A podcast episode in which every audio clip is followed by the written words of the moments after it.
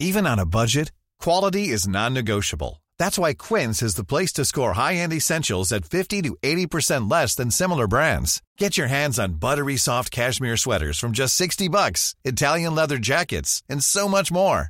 And the best part about Quince, they exclusively partner with factories committed to safe, ethical, and responsible manufacturing. Elevate your style without the elevated price tag with Quince. Go to quince.com slash upgrade for free shipping and 365-day returns.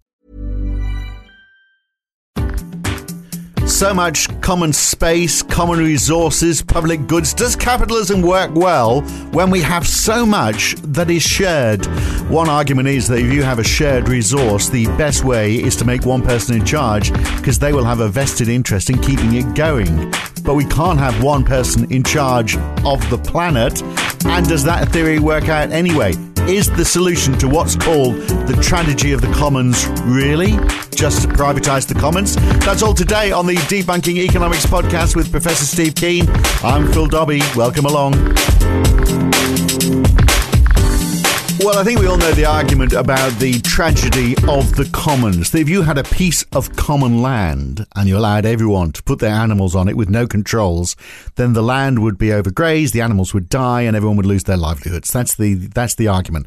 I think this analogy can be applied to so many aspects of economics, and often ends up with the conclusion that the government should run everything, which, of course, given the governments we've had lately, is a very scary concept. There's another example in this scenario, though, Steve, that that someone owns that land and rents it out, then he or she has the incentive to ensure that it isn't overgrazed. So the argument is to avoid the tragedy of the commons, you just hand it over to, to private ownership.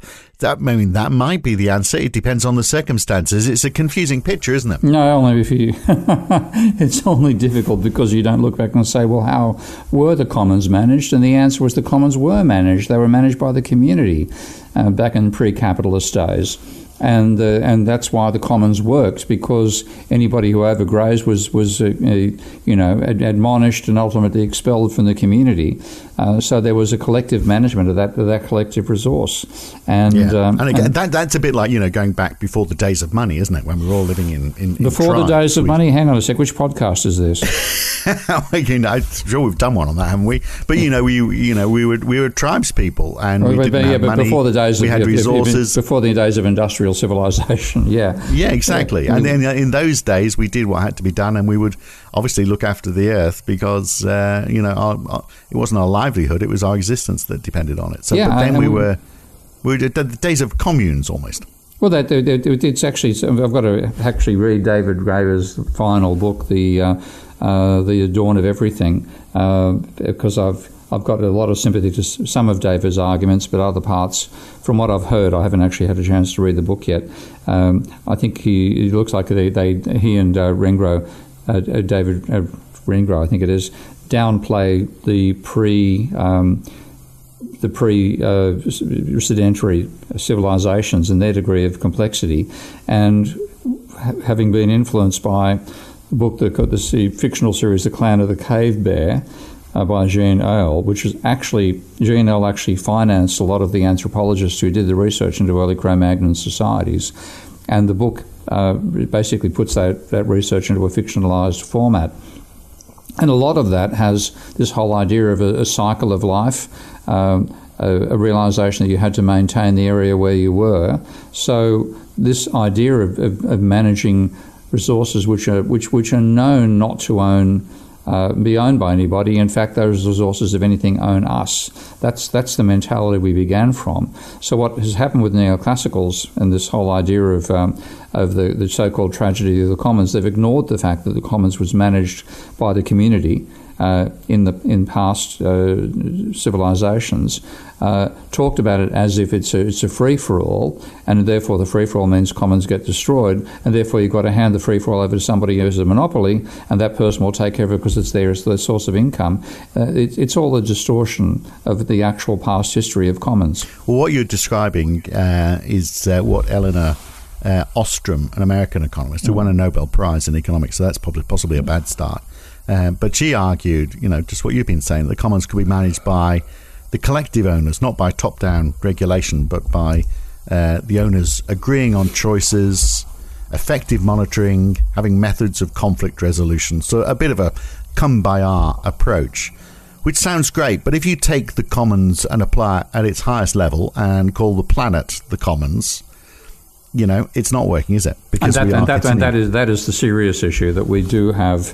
Um, uh, like for example, the the atmosphere. Um, it wasn't an issue when we weren't burning fossil fuels. It wouldn't be an issue if we weren't burning fossil fuels in, in many ways. We weren't using the amount of energy we use. Uh, but since we are, and, and then when you dump this stuff into the atmosphere, uh, then yes, the effect is felt somewhere else. At the same time, I, I wonder if you really had a, uh, a, a, genuine, uh, you know, tribal uh, attitude to how we manage resources, and you then had the development of something like the internal combustion engine versus, for example, electric, uh, would there have been a decision we can't have this polluting you know, monstrosity uh, made back in that, that uh, hypothetical uh, tribal, you know, commons oriented civilization, and we would have had a totally different de- direction of, develop, of technological Do you think so, or would they actually go, well, no, this, this is polluting, but that doesn't really matter because it's polluting uh, elsewhere? because uh, the because the geography is a big part of this, isn't it? It's how big the commons is. So if uh, if you could do something in the commons to get more out of your patch of land, and it's not really what you do is detrimental to areas outside your patch of land, you're not going to care. It, it, varies. I mean, again, you've got to look at the civilization in which that occurred. You look at the Assyrians; they were happy to kill, uh, pollute uh, um, the land of other peoples and and, and kill them as well. Uh, you look at the American Indian uh, civilizations; they had a lot of respect for, um, for the Aboriginal Australian Aboriginals. We've got a, a, history of respecting the rights of other communities because that's again expected to be reciprocated back. So the more warlike humans are, the less they care about what what they do damage outside their own environment. And there are variations in how warlike societies are. This is again part of the point that I know David goes into in that book. Uh, there's, numerous ways in which you can organise human civilization, not just the ones that became dominant in the West. So, um, uh, yeah, I, it, I think it is feasible to consider that we would have the uh, the intellectual and uh, emotional maturity to recognise that if we damage somebody else's area, then they're going to come back and damage us. The sort of tit for tat attitude, and you don't want to have that happen. You so you you you respect not just your own uh, territory, but the territory of others. Mm. But that's clearly what we're not what we're doing. No, and everyone, I'd, I'd argue, everyone becomes warlike if uh, if push comes to shove, if the pressure's on for their own livelihood. Uh, and uh, they're being put upon by others, then, uh, then irrespective of the culture, everyone will become warlike. It's just that those cultures perhaps hadn't, hadn't been exposed to the, to the need for it. Yeah, and we and we're, we're seeing that we're likely to start seeing that in spades now. So um, mm. that competition yeah, is going to get much more severe. resource, exactly. Yeah. yeah, yeah, and and you know, and it and it all comes from demand, doesn't it? So, for example, uh, you know, the great example of the commons around the UK is the North Sea and the Atlantic, and, and fishing. You know, because, because that obviously is a, a, a danger that you can overfish. The UK overfish cod. I mean, cod volumes now being uh, in, in, the sea about around the seas of Britain are about a third of what they were in the 70s. Because we love our cod in the UK, we destroy it with batter, of course, uh, and we and that's with regulations. But the, the, the reason for that overfishing is because demand was there and so uh, you, so that is the, the, the driving force. You could say, well, okay, do we actually need to control the amount of fish that's caught, or do we actually need to control the amount of fish that's eaten? You know, where does if we're going to regulate it, where control do we regulate? the number of mouths that are eating it. This is the other thing. We've allowed our population to treble in in the last mm. uh, fifty or so years, and that's you know necessarily more than trebled the demand for food. Uh, therefore, we're exploiting the commons because we are the predator and the commons is the prey, and we've grown without check and uh, and as as a result, of course, we're going to uh, the the the prey's numbers are going to decline. So we're we're uh, I mean, I, what's the piece? I, I, saw something quite remarkable today, and that's actually concerning Tasmanian uh, Atlantic salmon farms, and because of the increase in water temperature that's applying even around Tasmania, uh, one of the one of the major producers has shut down three of its four main production facilities because the death rate, uh, annual death rate of the fish has risen, I think, from something which is pretty high to begin with, like it was 18% to 45%. Of the fish die. And of course, that causes all sorts of other catastrophic feedbacks. You've got dead fish, which don't exactly help the health of the live ones. Uh, the, the cost, the profitability disappears. So we are now seeing the impact of us uh, with, with the global tragedy of the commons. And the thing which really pisses me off is the people who talk about the tragedy of the commons are the ones who've caused it, neoclassical economists. Mm. But it, it's because of the, the, whether it's neoclassical economics or whether it's just the, just the, the, the modern age and, and our demands. We are placing so much demand on everything because of our drive for consumption. Can, mm. Whether that's neoclassic economics or it's just human nature, we demand more and more. The more money we have, the more money we spend, the more we want, the more we uh, deplete uh, the oceans and uh, use up the resources on the earth. Yeah, yeah. So we're, you know, we, we are certainly seeing a tragedy of, of, of abuse of common resources. And mm. um, but of course, the whole neoclassical idea is that if you whack property rights on them and the person with the property rights imposes a price, the price will end the end the over farming. But if you have this perennial pressure of growth which we've had, then you're going to continue encroaching on those. Uh, uh, common resources and depleting them. And so long as the breakdown of those is sometime in the far future, uh, you'll keep on doing it to the point of breakdown.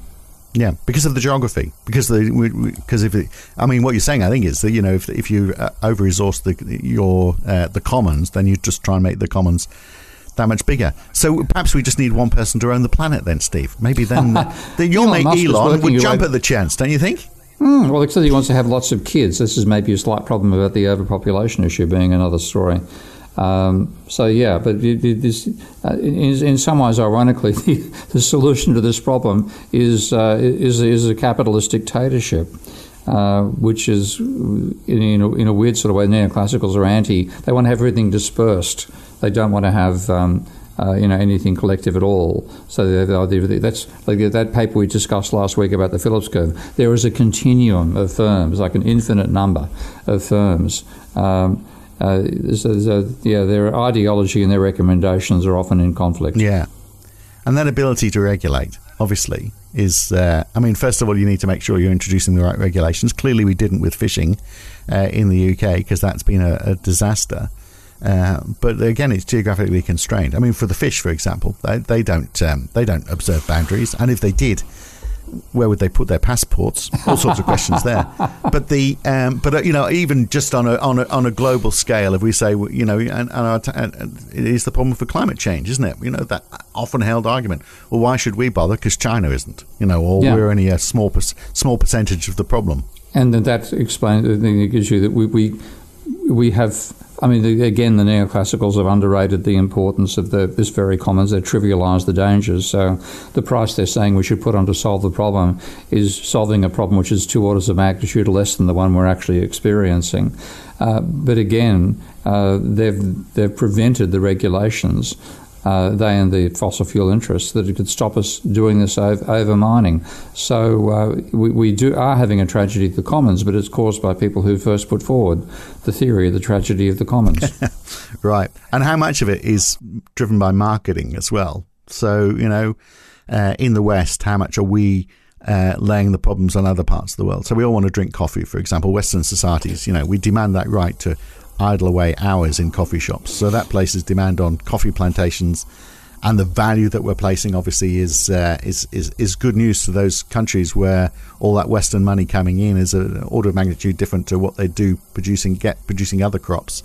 So they will just you know produce as much as they possibly can with without a long term vision uh, because they need the money now. You know, and, and and the more you have a divide in society, the more that long term view for those people who don't have money will disappear. I mean, we mm. see it time and time again, don't we? People just are trying to survive today.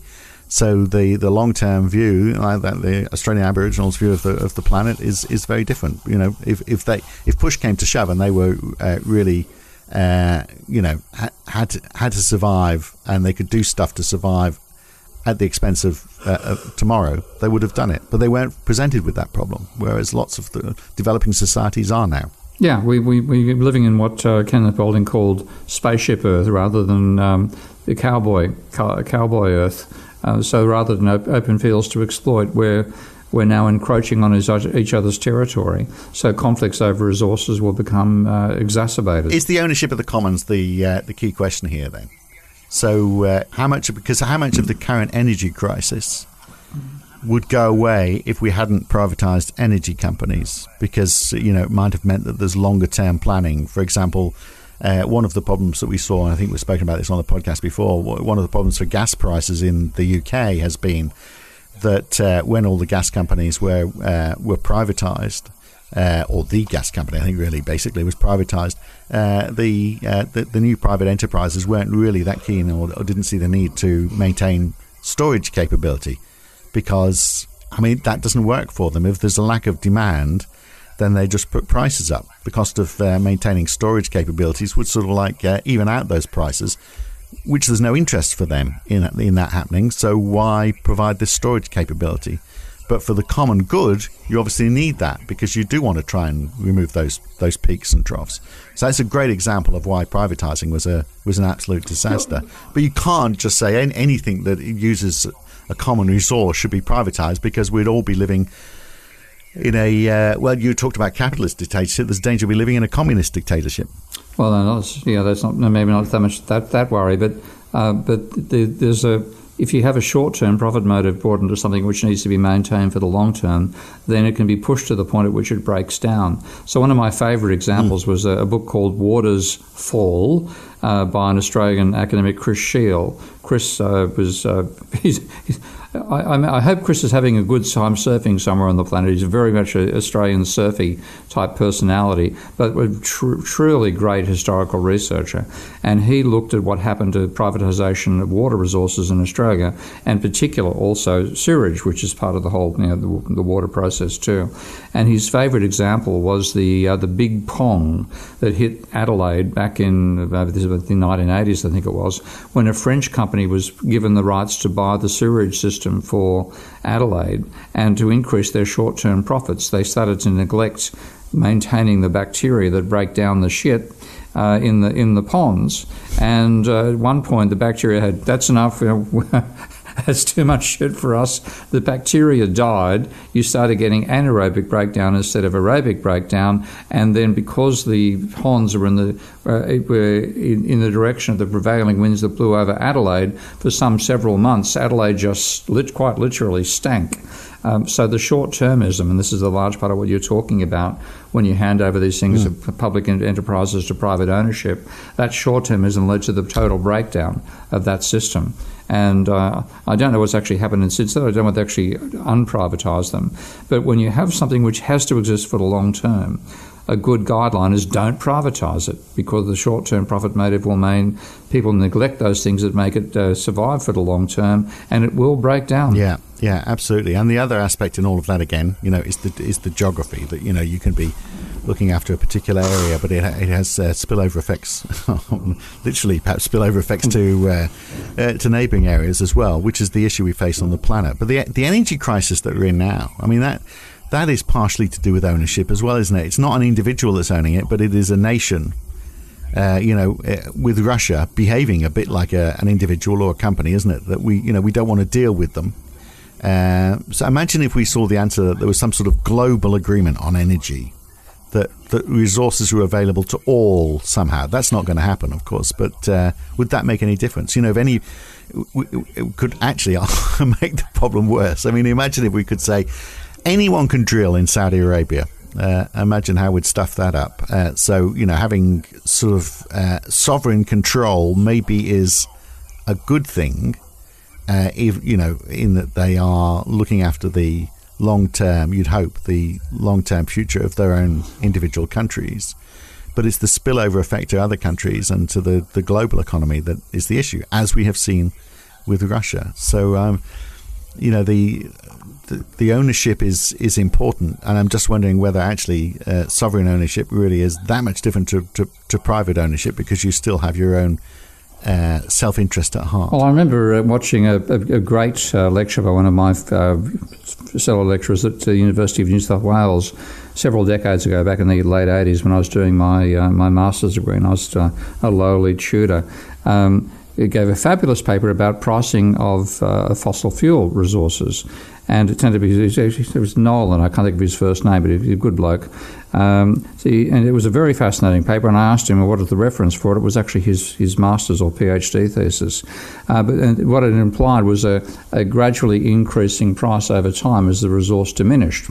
And then I said, well, that's an interesting model. He said, yeah, but it's not reality. He said, uh, uh, the uh, what happens is, is that you try to flog as much of the stuff as you can before, uh, if you have a resource like that which is going to be depleted over time, there's real pressure to make sure you flog a lot of it before um, anything disastrous happens, and therefore the, the pricing is completely different to this model.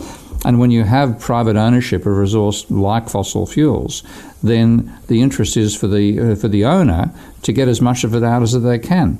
And therefore, then that's what we're seeing with the way the oil companies are behaving and the coal companies and so on. They are fighting against the idea that we shouldn't use it at all.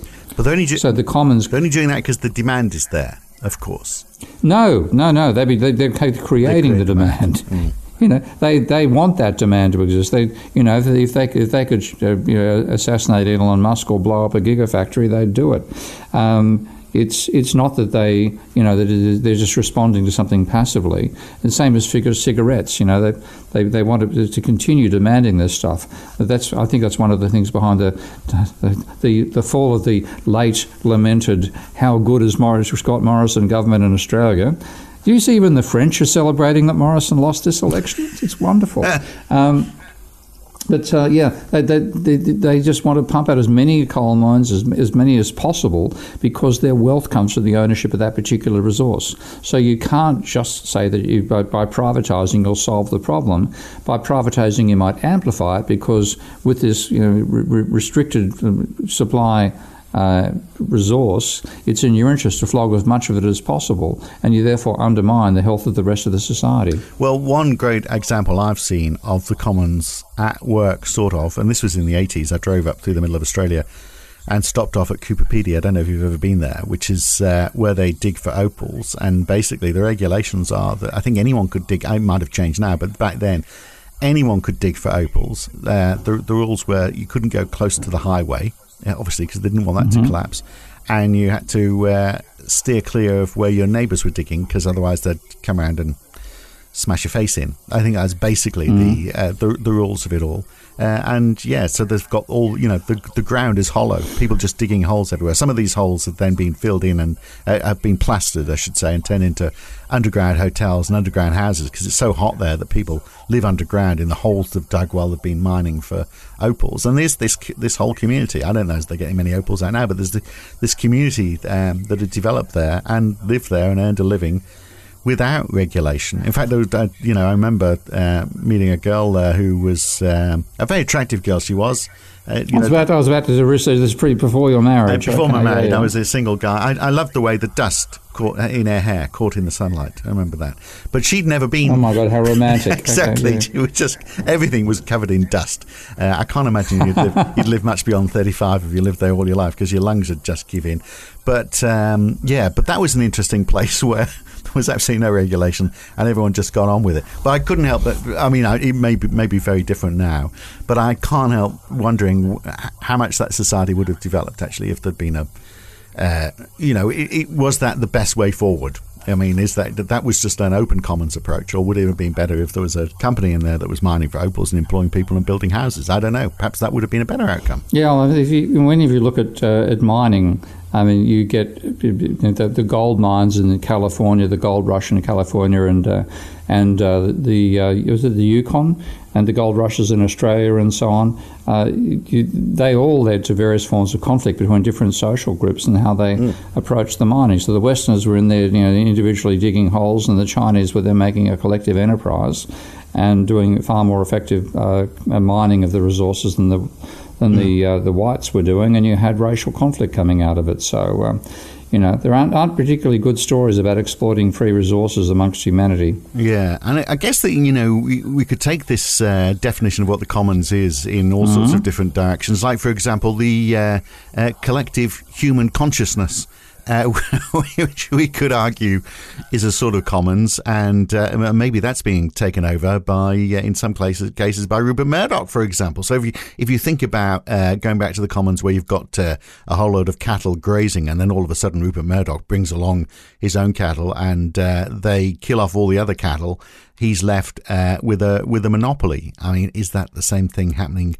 In our minds where we are losing that, uh, you know, that, that, that, the advantage of the commons because of uh, lack of competition. Uh, I might be stretching the analogy a bit far here, but I mean, it does show the need in newspapers and in the commons. You know, you need that regulation so that it works mm. to the benefit of everybody. We want a free and open. Oh, you need a community which actually collectively controls its its long-lived resources, and that's I think that's a, that's the distinguishing point. I'm quite happy to have competitive alloc- uh, provision of food and things like that. And I remember like Australian universities. I can vividly remember the difference between when the canteens were owned by the university and administered by them, and when they when they let small shop owners come in and start cooking locally. The change in the quality of food was huge.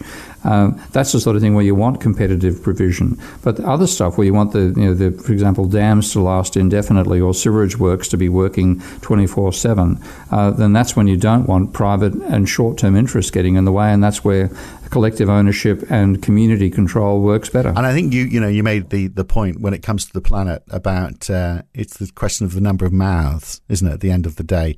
So if we go back to the example of William Forsyth, you know, back in 1833, if the amount of livestock uh, that was grazing on the common ground was limited not by the number of people wanting to put livestock on there, but by the number of mouths that that livestock was needing to feed, uh, then that becomes less of a problem. I mean, the commons becomes more of an issue the more you pile on demand for whatever resource it's providing. Mm. And we're doing that in a grand scale on the entire yeah. planet right now. All right, very good. Uh, good to talk again, Steve. Catch you again next week. Thank you for your time. You're welcome. Okay. And uh, we haven't got a clue what we're going to talk about next week, so your suggestions are always welcome. We will no doubt come up with a real beaut. Uh, as they say in Australia.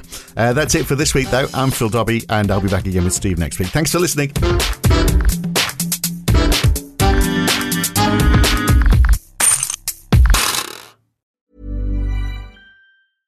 Mom deserves the best, and there's no better place to shop for Mother's Day than Whole Foods Market. They're your destination for unbeatable savings, from premium gifts to show-stopping flowers and irresistible desserts. Start by saving 33% with Prime on all body care and candles. Then get a 15-stem bunch of tulips for just $9.99 each with Prime. Round out Mom's menu with festive rosé, irresistible berry chantilly cake, and more special treats. Come celebrate Mother's Day at Whole Foods Market. If you've enjoyed listening to Debunking Economics, uh, even if you haven't, you might also enjoy the Why Curve. Each week, Roger Hearing and I talk to a guest about a topic that is very much in the news that week. It's lively, it's fun, it's informative. What more could you want? So search the Why Curve in your favorite podcast app or go to whycurve.com to listen.